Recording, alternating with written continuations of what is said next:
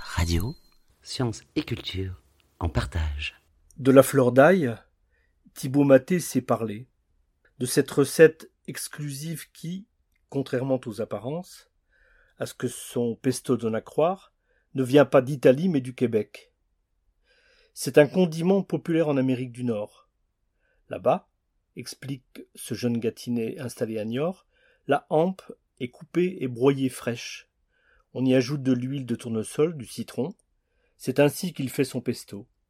Avec de l'ail qu'il cultive ici, à Saint-Liguerre, des fleurs d'ail qu'il va chercher dans le champ d'à côté. L'ailleurs n'est jamais très loin.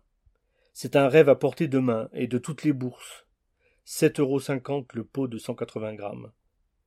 Le pesto de Thibaut Maté, vous le trouvez à Niort, sous les Halles, rue Brisson, à l'épicerie du Marais Poitevin et aux Petits Amoureux, 19 rue Sainte-Marthe, Mogette et compagnie.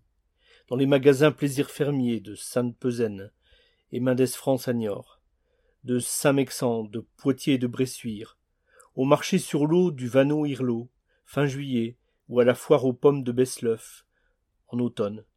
Mais vous pouvez aussi le commander si possible deux jours avant votre venue, optez pour le drive. En profitez pour prendre votre pain, vos légumes, vos poulets, pintades, du porc, du veau, tout cela bio, par mail, épicerie marais poitevin at gmail.com ou par téléphone 09 87 03 33 32. Ce pesto accompagnera vos pâtes, il vous fera voyager, passer les frontières, ce qui, en ces temps de confinement, est appréciable, il vous transportera à Naples, où les spaghettis aglio et olio, à l'ail et à l'huile d'olive, sont un plat très populaire, qu'on réalise en rentrant du boulot. C'est le dîner express idéal. Vos midnight spaghettis finiront la journée en beauté. À Niort, m'écrit une amie, je l'achète chez Léa, l'épicerie des producteurs de Sévrien, avec des penne al dente. Rien de plus, rien de mieux. Servi à l'apéritif sur une bruschetta, le pesto de fleur d'ail ouvre aussi bien l'appétit. Où commence le repas? Ce qui importe, dans un repas italien, c'est le début.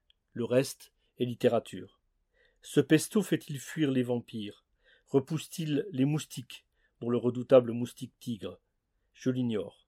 Ce que je sais pour l'avoir essayé, pour en avoir repris, c'est qu'il chasse efficacement, durablement, la mélancolie, et sans rester en bouche trop longtemps. Vous venez d'entendre Denis Montebello lisant l'un de ses textes. Il est écrivain et vit à La Rochelle.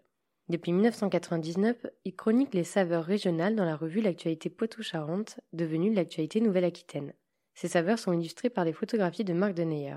Vous pouvez retrouver ces chroniques dans le livre Aller au menu, paru en 2015, Au temps qu'il fait, les éditions de Georges Monti. Pour plus d'informations, rendez-vous sur le site actualité.nouvelle-aquitaine.science.